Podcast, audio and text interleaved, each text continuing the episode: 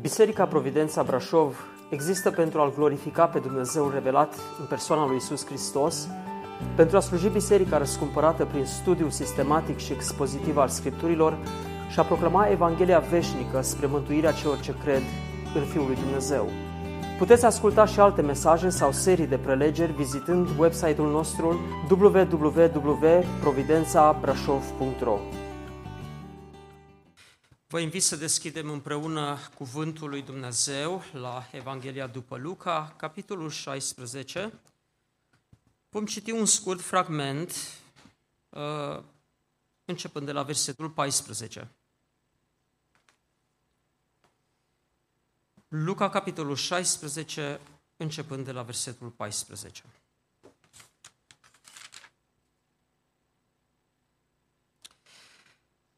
Fariseii, care erau iubitori de bani, ascultau și ei toate lucrurile acestea și își băteau joc de el.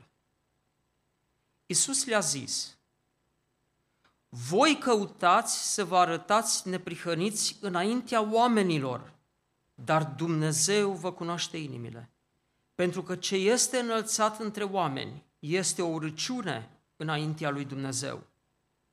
Legea și prorocii au ținut până la Ioan. De atunci încoace, Evanghelia Împărăției lui Dumnezeu se propovăduiește și fiecare, ca să intre în ea, dă năvală. Este mai lesne să treacă cerul și pământul decât să cadă o singură frântură de slovă din lege. Oricine își lasă nevasta și ia pe alta de nevastă prea curvește, și cine ia de nevastă pe cea lăsată de bărbatul ei prea curvește. Acesta este cuvântul lui Dumnezeu. Ne rugăm Dumnezeul nostru ca Duhul adevărului și Duhul care călăuzește în tot adevărul să fie prezent aici, deopotrivă cu cel pe care îl folosești să aducă cuvântul și cu cei care ascultă și vor primi cuvântul. În numele Domnului Iisus. Amin. Amin. Vă rog să luați locurile.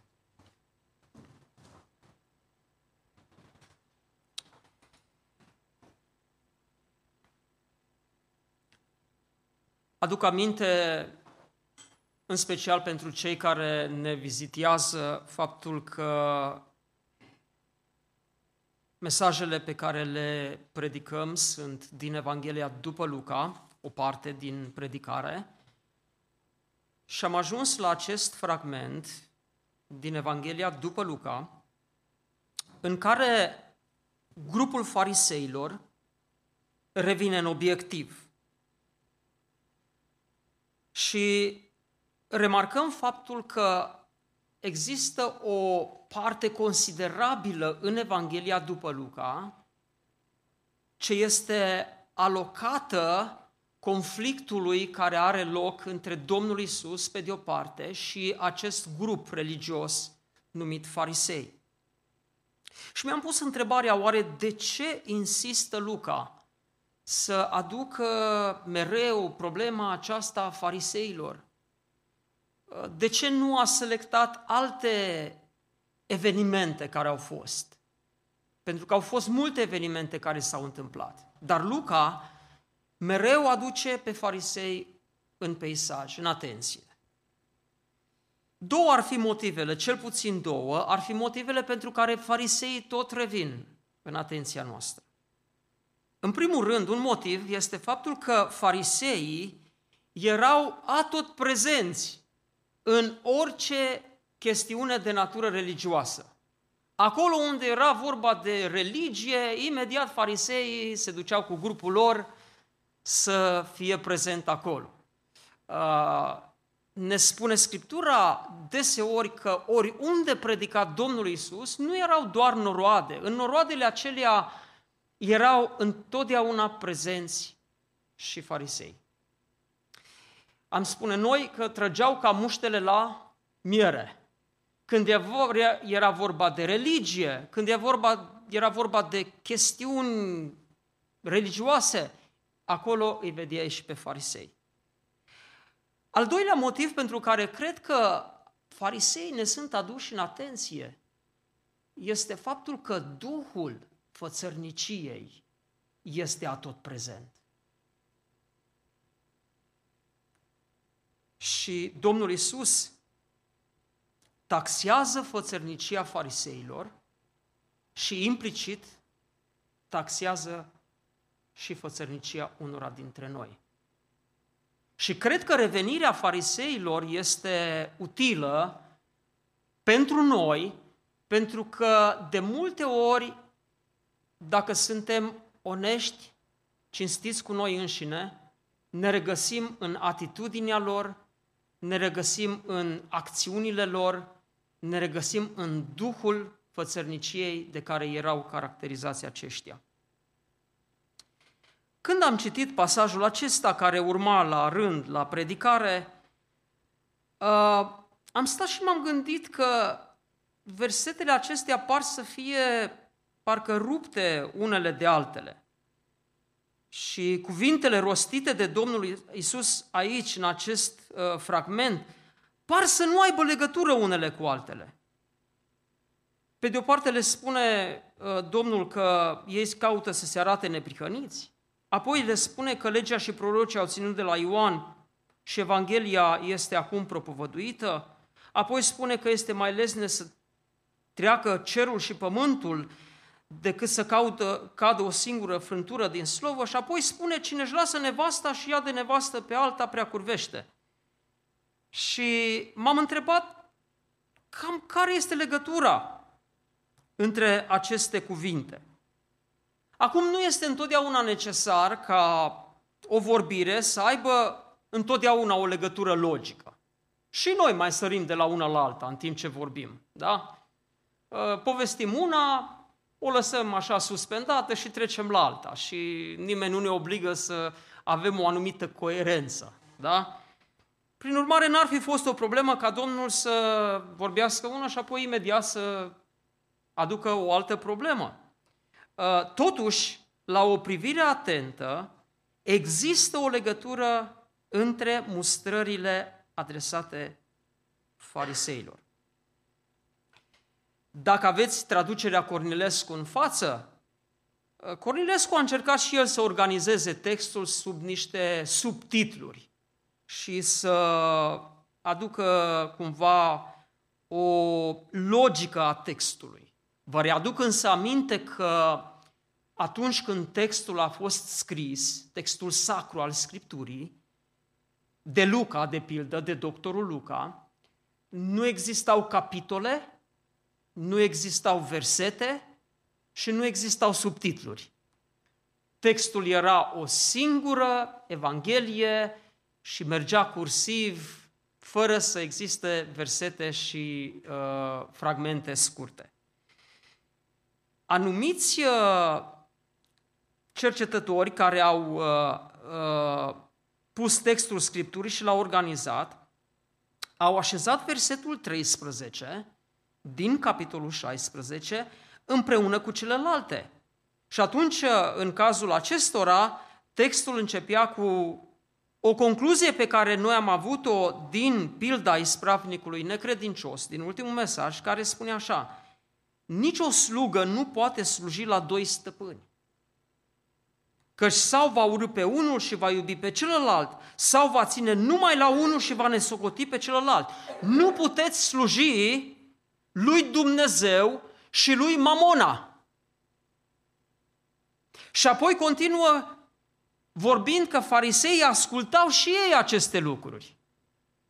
Ascultau pildele pe care Domnul Iisus Hristos le-a spus despre o oaie rătăcită și despre un leu, și ne aducem aminte că acele două pilde despre oița rătăcită și adusă înapoi în turmă și despre leul sau dinarul pierdut în casă erau cumva pregătitoare pentru pilda fiului risipitor și a fiului din casă. Oița care se pierduse, s-a pierdut în afara casei, iar bănuțul care s-a pierdut, s-a pierdut în casă. Și apoi Domnul vorbește despre un fiu care s-a rătăcit în afara casei tatălui și un fiu care era rătăcit în casa tatălui. Și apoi vorbește despre un ispravnic care face fraudă ca să-și rezolve problema viitorului și spune că fariseii care erau iubitori de bani ascultau și ei toate lucrurile acestea și în loc să se oprească și să zică hmm, cred că despre mine este vorba acolo. Cuvântul ne spune că ei își băteau joc de Domnul Iisus. Ei care ar trebui să priceapă tâlcul acestor pilde, reacționau și își băteau joc de Domnul Iisus. De fapt, în dreptul fariseilor erau câteva probleme fundamentale care caracterizau acest grup, care se socotea un grup de elită al societății eminamente religioase a Israelului. Care erau aceste probleme? Aceste probleme erau cel puțin trei din textul citit. Iubirea de bani, mândria și imoralitatea. Iubirea de bani, fariseii erau iubitori de bani, mândria, căutau să se arate neprihăniți înaintea oamenilor și erau înălțați între oameni, și imoralitatea. În final vom vedea că Domnul le spune că oricine își lasă nevasta și ea pe alta prea curvește. Aș vrea să ne uităm la aceste trei probleme fundamentale din viața fariseilor și foarte, foarte probabil că le vom regăsi în dozaje diferite chiar în viețile noastre. Fariseii erau iubitori de bani. Pare să fie un amănunt nou pe care Domnul Iisus îl dădea în vileag cu privire la portretul moral al fariseilor. Noi ne gândim de pildă cel mai des la ipocrizia fariseilor, la servilismul lor religios, la mândria lor etică. Cine sunt ei? Epoleții. Mulți. Mai puțin ne gândim la faptul că fariseii erau iubitori de bani. Când ne gândim la farisei, nu vine lucrul acesta în mintea noastră, că ei erau iubitori de bani. Lucru care era mai potrivit vameșilor pe care ei îi criticau. Dar iată că printre alte vicii, fariseii erau culpabili și de iubirea de bani. Ce spune Scriptura de iubirea de bani? Ne amintim de un text din Scriptură care spune că iubirea de bani este rădăcina tuturor relelor. Oh, extraordinar! întâi Timotei, capitolul șase... Și am să citesc câteva versete care construiesc contextul acestui uh, adevăr atât de, de, de sever, de tranșant. întâi Timotei, capitolul șase, de la versetul șase voi citi. Negreșit, evlavia însoțită de mulțumire este un mare câștig, căci noi n-am adus nimic în lume și nici nu putem să luăm cu noi nimic din ea. Ne aducem aminte de acel rege care a poruncit slujitorilor ca sicriul lui sau sarcofagul lui să fie dotat cu niște găuri laterale. Și atunci când este slujba de înmormântare, să-i lase mâinile afară. O imagine puțin șocantă, că dacă ați vedea pe cineva la înmormântare cu mâinile afară din sicriu, v-ați oripila. Dar gestul a fost semnificativ pentru că acest rege comunica tuturor compatrioților săi pe care i-a lăsat în urmă că pleacă din lumea aceasta și nu ia din ea nimic. Zero. Cu toată faima lui regală și cu tot ce a putut el cumula în statutul acesta de monarh. N-am adus nimic și nu vom lua nimic. Dacă avem dar cu ce să ne hrănim și cu ce să ne îmbrăcăm, ne va fi de ajuns, adică necesitățile stricte ale vieții. Nivelul acela al decenței de viață ne este suficient. Orice trece de limita aceea devine un pericol pentru viața și pentru sufletul nostru. Cei ce vor să se îmbogățească, îi spune Pavel lui Timotei, dimpotrivă cad în ispită, în laț și în multe pofte nesăbuite și vătămătoare care cufundă pe oameni în prăpăd și pierzare. Fariseii erau cufundați în prăpăd și pierzare pentru că erau iubitori de bani. Și ca un corolar, ca un fel de principiu care adună lucrurile, spune Pavel, versetul zece, căci iubirea de bani este rădăcina tuturor relelor. Dacă iubești banii, ai o puzderie de rele în casa ta. Pentru că toate relele acestea, în final, le poți trage, le poți asocia cu iubirea de bani. Iubirea de bani este rădăcina tuturor relelor și unii care au umblat după ea au rătăcit de la credință și s-au străpus, străpuns singuri cu o mulțime de chinuri. Și Iacov ne amintește problema iubirii de bani și a dorinței de îmbogățire în capitolul cinci, unde el aduce un cuvânt profetic de condamnare. Ascultați acum voi, bogaților, plângeți și tânguiți-vă din pricina nenorocirilor care au să vină peste voi. Bogățiile voastre au putrezit și hainele voastre sunt roase de moli. Aurul și argintul vostru a ruginit și rugina lor va fi o dovadă împotriva voastră, ca focul are să vă mănânce carnea. V-ați strâns comori în zilele din urmă. Iată că plata lucrătorilor care v-au secerat câmpiile și pe care le-ați oprit-o prin înșelăciune strigă și strigătele secerătorilor au ajuns la urechile lui Domnului oștirilor. Ați trăit pe pământ în plăceri și în desfătări. V-ați săturat inimile chiar într-o zi de măcel.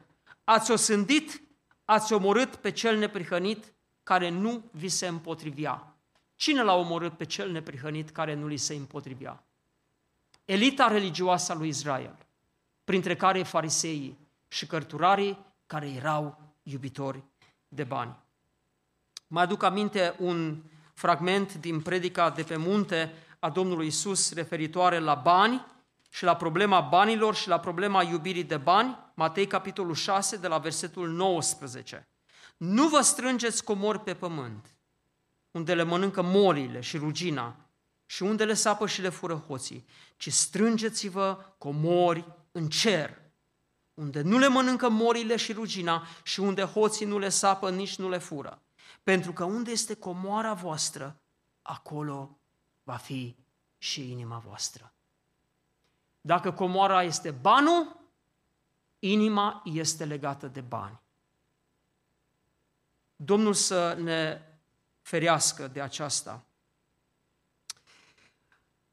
Un călugăr din Ordinul Augustinian în uh, catolicism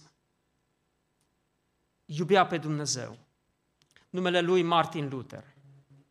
Și la un moment dat, datorită unor probleme care au apărut în uh, zona unde trăia el, în Erfurt, Germania, a fost trimis într-o delegație la Roma, ca să discute cu cardinali, cu cei care erau așezați în fruntea Bisericii Catolice, problemele care erau în Germania. Martin Luther știa că un pelerinaj la Roma, cetatea eternă, ar fi însemnat un cumul de merite considerabil pe care le-ar fi putut folosi în contul celor plecați, ca să-i ajute pe acestea să treacă din purgatoriu în raiul lui Dumnezeu.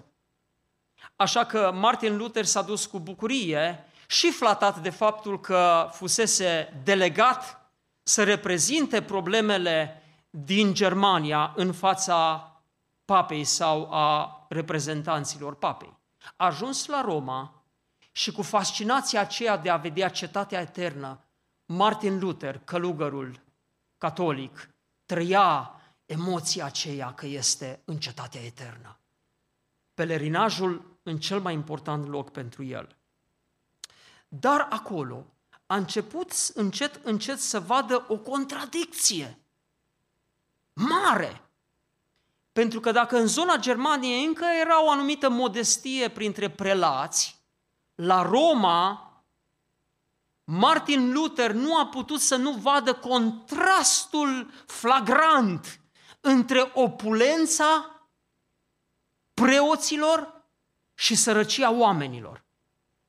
Preoții foarte bogați veneau și țineau predici la cei săraci ca să le vândă indulgențe pentru păcatele lor. Și ei luau banii și îi foloseau uneori la discreție. De foarte multe ori, preoții aceștia se duceau la concubinele și la prostituatele care se aflau pe străzile Romei. Și Martin Luther se uita la tot spectacolul acesta și zicea, ceva nu e în ordine. Și a început să participe în ritualurile acelea de rugăciuni uh, și uh, se ducea în uh, biserici și încerca să se roage și să spună ceva acolo și uh, preotul care era și un confesor acolo zice, hai, hai, mai repede, altul, la rând, altul la rând. Și Martin Luther zice, ce e asta? Absolut totul devenise un fel de rutină în care totul trebuia să meargă pe bandă. Și apoi s-a dus să se roage pe treptele uh, care duceau spre Catedrala Sfântul Petru. În momentul acela doar structura de rezistență fusese realizată.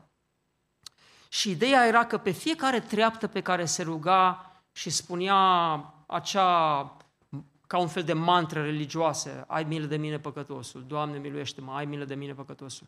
Fiecare treaptă însemna un mare merit trecut în contul lui sau al altora. Dacă el acumula suficiente merite, el era rezolvat pentru veșnicie. Dar putea să cumuleze un surplus pe care să-l folosească pentru cei din familie. Și mărturisește Martin Luther într-o confesiune a sa că a ajuns și în timp ce mergea pe treptele acelea cu efort, transpirase deja în hainele sale de călugăr, în căldura care era în Roma, unii care ați fost pe acolo știți, Martin Luther s-a gândit pe la jumătatea drumului, ce păcat că nu mi-au murit bunicii încă, sau măcar părinții, ce de multe merite le-aș fi putut eu transfera acum. Dar apoi când a ajuns la capătul scărilor, Martin Luther, obosit de efortul acela, a stat și s-a gândit și a zis, oare? Oare să fie lucrul acesta adevărat? Efortul acesta poate să ajute? Banii pe care îi dau eu pentru indulgențe pot să ajute? Și Martin Luther spune că cuvântul pe care l-a rostit la finalul efortului său a fost acesta. Cel neprihănit va trăi prin credință.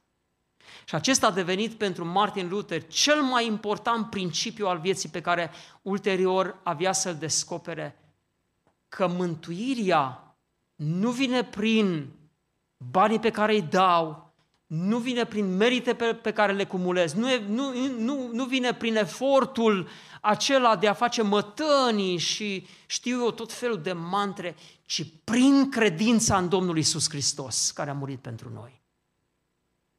Dar Martin Luther a văzut portretul acesta al iubitorilor de bani în cetatea eternă și s-a îngrozit și de acolo a început reforma.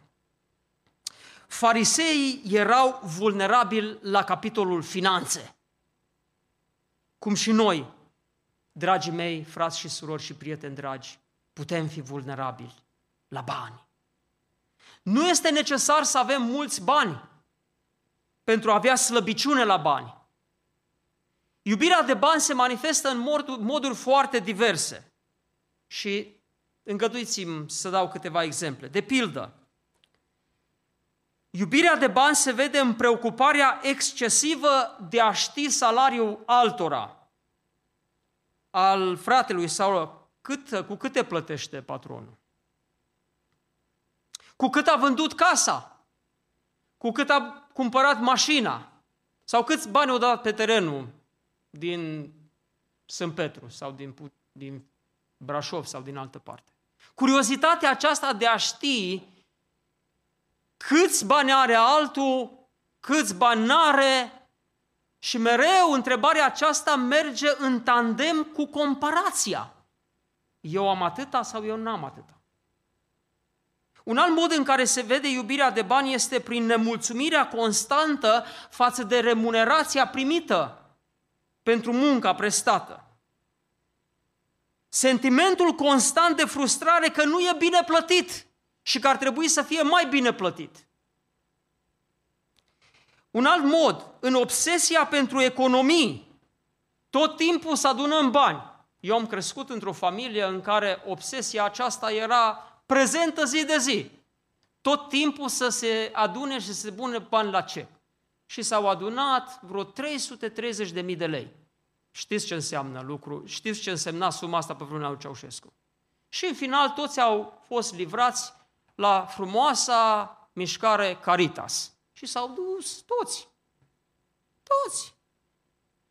Ba, mai avea nevoie și de T V A, așa că s-au împrumutat ai mei și au dat și T V A-ul ăla lui Văcăroiu și, și cu aia. Și am rămas datori. Dar îmi aduc aminte de cumulul tot timpul. Nu... Și sunt unii care în iubirea de bani au obsesia aceasta de a face tot timpul economii, la un moment dat, economii care conduc la privarea familiei de necesitățile de bază ale vieții. Asta e iubire de bani. Un alt mod, iubim banii când devaluăm orice pierdere în termeni financiari. S-a stricat ceva, hii, costa atâția bani. Dar totul este evaluat în termeni financiari. Și iubirea de bani se vede și în depresia care se așează peste unii care au pierdut niște bani. Peste familia mea, după ce Caritas o apăpa totul, s-a așezat o depresie de ani de zile care a, care a condus pe ambii părinți la dependența de alcool. Iubirea de bani. Iubirea de bani este rădăcina tuturor relelor. Așadar, mare atenție la acest viciu, mare atenție la acest păcat. În al doilea rând, am spus, fariseii erau caracterizați și de o mândrie. Dar mândria aceasta era foarte bine cosmetizată în haina smereniei, în cazul lor.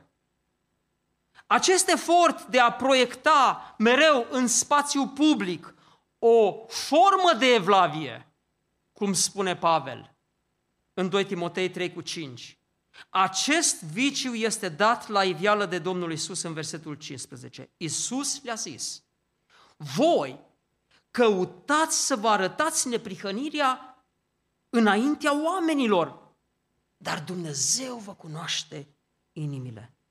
Pentru că ce este înălțat între oameni este o urciune înaintea lui Dumnezeu.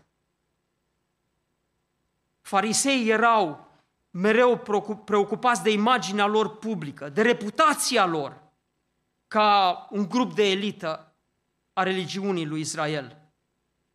Aduceți-vă aminte și de C V-ul lui Saul din Tars, de cartea lui de vizită. El spune la un moment dat cât de mândru era el, de ce trecut, de ce moștenire avea. Iată ce spune Pavel în Filipeni trei, versetul patru. Măcar că eu aș avea pricină de încredere chiar în lucrurile pământești. Dacă altul crede că se poate încrede în lucrurile pământești, eu și mai mult. Eu care sunt tăiat împrejura opta zi, din neamul lui Israel, din seminția lui Beniamin, evreu din evrei, în ce privește legea, fariseu, în ce privește râvna, prigonitor al bisericii, cu privirea, cu privirea la neprihănire, pe, neprihănirea pe care o dă legea, fără prihană. Saul era pe rampa ascensiunii și a succesului lui profesional. El era înălțat între oameni. Cu adevărat era adulat, înălțat între oameni. Dar Saul, care s-a întâlnit cu Domnul Iisus pe drumul Damascului, a ajuns să înțeleagă ce înșelăciune Și ce deșertăciune era în tot efortul său de a-și obține medaliile și laurii vanității. De aceea concluzia lui în final a fost aceasta.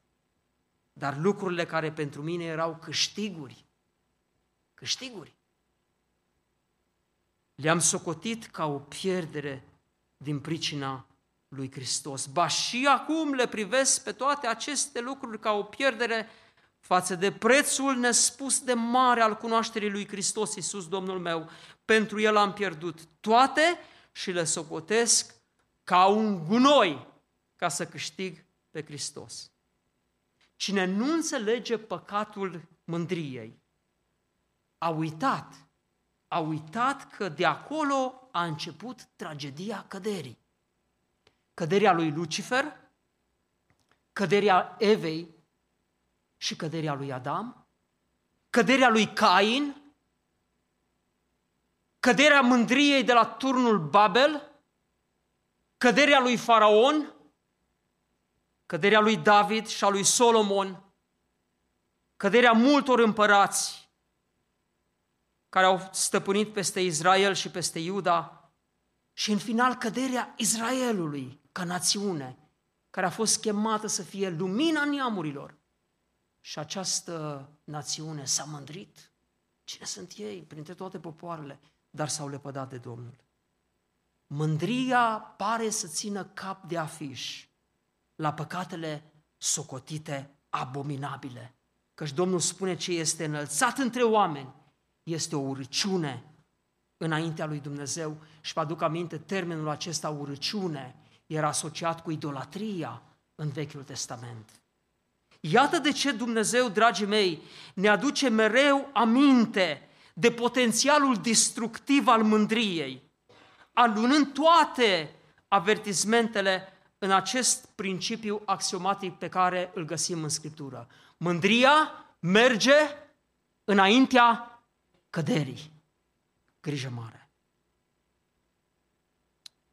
Apoi cuvântul ne spune că fariseii erau și imorali.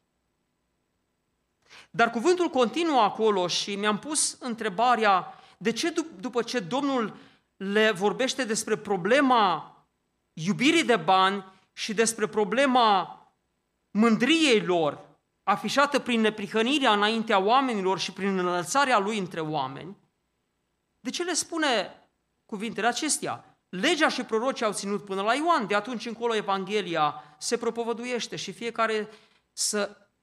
Ca, ca să intre în ea, dă năvală, sau în originalul grecesc este violent să intre în împărăție. Este mai lesne să treacă cerul și pământul decât să cadă o singură frântură din slo- de slovă din lege. Oare de ce le spunea lucrul acesta? Păi haideți să ne gândim. Pentru farisei, legea era capitală, era de extrem de mare importanță. Și ei se țineau de lege. Și ei păzeau legea. Și ei se socoteau neprihăniți pentru că se legitimau prin faptele pe care le făceau și prin care ziceau, noi suntem bine înaintea lui Dumnezeu. Și încercau să-și câștige mântuirea lor prin lege. Dar ce nu vedeau era ce Domnul Iisus Hristos le spune în Ioan. Voi citiți Scripturile, pentru că socotiți că în ele găsiți viață veșnică. Dar tocmai ele vorbesc despre mine și voi nu vreți să veniți la mine, le spune Domnul Iisus. Ei se țineau de lege și proroci, de Vechiul Testament, Scripturile lor, da? Și credeau că le împlinesc și că ei sunt bine și că nu mai au nevoie de nimeni. Nici de Mesia nu mai au nevoie, că ei și-au făcut datoria. Mereu le spun oamenilor când încerc să-i pun în fața acestei probleme de câștigare a meritelor noastre înaintea lui Dumnezeu. Dacă noi ne-am fi putut câștiga meritele prin faptele noastre înaintea lui Dumnezeu, de ce mai trebuia să moară Hristos? Logic. Dacă noi ne puteam mântui prin faptele noastre, Dumnezeu ne-ar fi zis, faceți faptele legii și astfel veți fi mântuiți. Am fi rămas pe principiul Vechiului Testament. și ne-am fi blocat acolo, ne-am fi înțepenit acolo. E bine, iată, Domnul Iisus Hristos voia să le spună un lucru foarte, foarte important. Legea și prorocii, perioada aceasta pregătitoare pentru venirea Lui, a trecut. Promisiunea făcută în cursul scrierii legii și a prorocilor este acum împlinită în Hristos. Acum a venit împărăția, acum este prezent împăratul, acum este propovăduită Evanghelia și cel care dă năvală intră în împărăție. Cel care stă cu mândria lui religioasă rămâne acolo și pierde șansa intrării în împărăție. Așadar, iată de ce Domnul Iisus Hristos le vorbește despre lege și proroci. Iată de ce Domnul Iisus a făcut legătură cu perioada aceasta. În sfârșit, ultimul lucru la care aș vrea să ne uităm, la faptul că fariseii erau imorali. Erau curvari sau prea curvari. Din nou, cine se gândește la farisei, nu se gândește în general la farisei în termenii iubitorilor de bani sau la imoralitatea lor, ci mai degrabă la lucrurile care țineau de ce afișau ei în public. Însă Domnul Iisus, iată că asociază acest viciu al imoralității cu fariseii.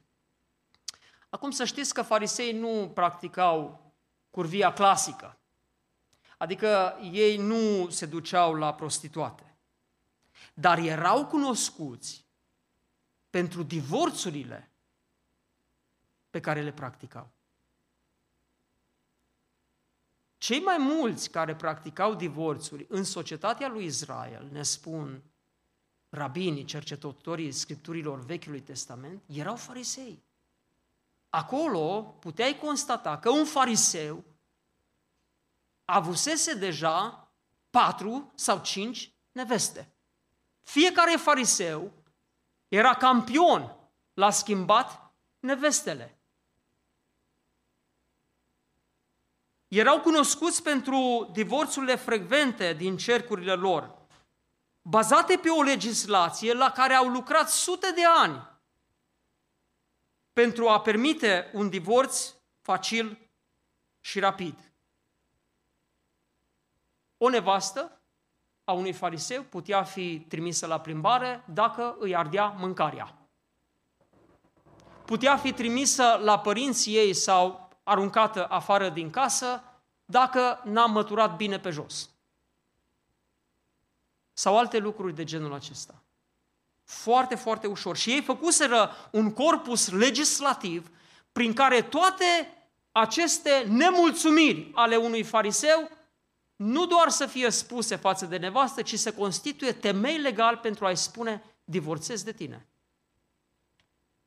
E bine, Domnul Iisus demolează toată legislația lor stufoasă și pune diagnosticul pe acest mod de viață, spunându-i prea curvie. Oricine își lasă nevasta și ea pe alta de nevastă prea curvește. Și oricine ia de nevastă pe cea lăsată de bărbatul ei prea curvește. Și asta Domnul le spunea fariseilor. E deprisos să vă spun cât de prezentă este imoralitatea în cercurile religioase de astăzi. Uneori pare că este mai prezentă în aceste medii decât în societatea căzută de afară. Dacă cineva ar face o enciclopedie a imoralității sau o monografie a imoralității în rândul clerului și a personalităților religioase de-a lungul istoriei bisericii, cu siguranță ar avea nevoie de multe volume ca să scrie tot ce se întâmplă. Când eu m-am întors la Dumnezeu,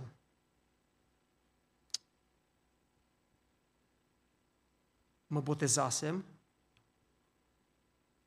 și în următoarea duminică a fost adunare generală. Eu nu știam nimic de ce se întâmplă în afară. Eu trăiam bucuria întoarcerii mele la Domnul Iisus și bucuria că am consfințit credința pe care o primisem prin mărturia pe care o făceam public în apa botezului. Și eram așa de bucuros, așa de, de, de entuziasmat. Era ca un capitol nou în viața mea.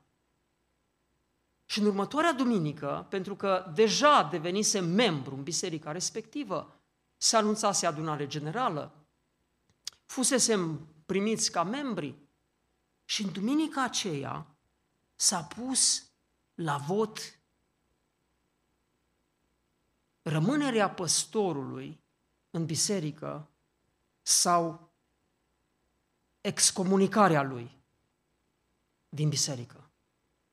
Și prima dată nu mi-am dat seama, sta să mă întreb, ce s-a întâmplat, dar de ce? De ce păstorul, tocmai păstorul, să fie, să fie trimis, să fie excomunicat, să fie exclus din biserică? Și aveam să aflu cu durere că păstorul fusese prins în biserică, în apartamentul pastoral, cu o fată din cor, în pat, de către femeia de serviciu. Și pentru mine, începutul vieții mele în biserică, în contextul bisericii, a fost pe fondul acesta a unui seism, a unei traume. Cum se poate așa ceva? Că aș zice, și am zice noi, aș mai înțelege la cineva din adunare care s-a întors și încă n-a putut scăpa de, de, de viciile acestea din lume, de, de uh, reflexele păcătoase din lume. Dar cine tocmai... Și vă spun sincer, am fost atât de izbit, atât de lovit, încât am zis, ce-i asta? Cum se poate așa ceva? Biserica a fost traumatizată, pentru că votul nu a fost unanim și unii au zis, trebuie să-l iertăm și dacă îl iertăm, poate rămâne, că asta înseamnă iertare și absolvirea păcatului lui, poate să rămână să continue. Alții au zis, îl iertăm, dar nu mai poate să rămână aici, bine ar fi să se mute și din oraș. Și s-a mutat. Și din oraș, și din țară, și din continent. Și a plecat peste un ocean.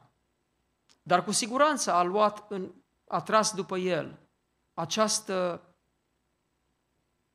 proastă reputație cu care a rămas și stigmat cu care a rămas toată viața. Vreme de decenii, tinerii îl urmărau pe un apologet care fascina prin vorbirea lui. Avea un mod de a prezenta lucrurile și de a prezenta credința care, care capta extraordinar. L-au invitat în marile universități ale lumii. L-au chemat comuniștii, l-au chemat musulmanii. Și s-a dus și a, a ajuns să fie purtătorul de cuvânt al credinței creștine în secolul trecut. Ca după moartea lui să se arate și să se descopere că omul acesta trăia de ani și ani de zile în multiple relații imorale, în prea curvie. Și unul ar zice, nu-i suficient, ar trebui să zică prea, prea, prea, prea, prea curvie. Da, frați și surori, realitatea aceasta este prezentă. Și tendința este adesea să o vedem și să o identificăm în altă parte. Dar să nu o vedem prezentă, latent, în noi. Cine crede că stă în picioare, să aibă grijă să nu cadă. Nici unul și nici una, nimeni dintre noi nu poate garanta, nu poate garanta la acest capitol al curviei, nu poate garanta că va sfârși bine. De aceea Domnul Iisus mereu avertizează și spune: feriți-vă de curvie. Orice păcat care este făcut de om în afara trupului nu este ca și curvia care este făcută în trup, că cine se lipește de o curbă, lipește de o curbă este un singur trup cu ea.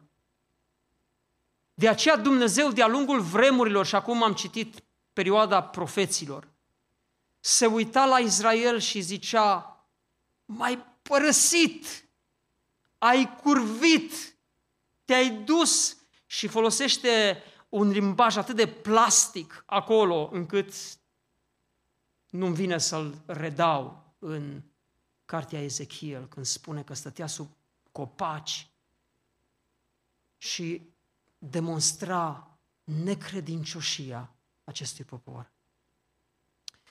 Dragii mei, Domnul Iisus Hristos ne spune: curvia nu este actul în sine, curvia este și proiectul.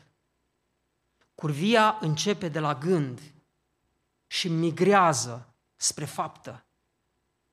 De aceea să nu credem că noi suntem absolviți de păcatul acesta, pentru că acest păcat este atât de bine disimulat, atât de bine camuflat, uneori în haina smereniei și a unei forme de evlavie. De aceea rugăciunea mea este să împăzească Dumnezeu mie inima de iubire de bani și ție. Să ne păzească Domnul de mândrie. Și de o mândrie de asta așa îmbrăcată în haina evlaviei, și să ne păzească Domnul de orice formă de curvie care se poate cuibări în inima și în viața noastră, care ulterior este devastatoare. Numele Domnului Iisus Hristos, Mântuitorul nostru, care ne poate salva de orice cădere și ne poate păzi întregi și fără prihană, să-i fie aduse slava și gloria în veci. Amin.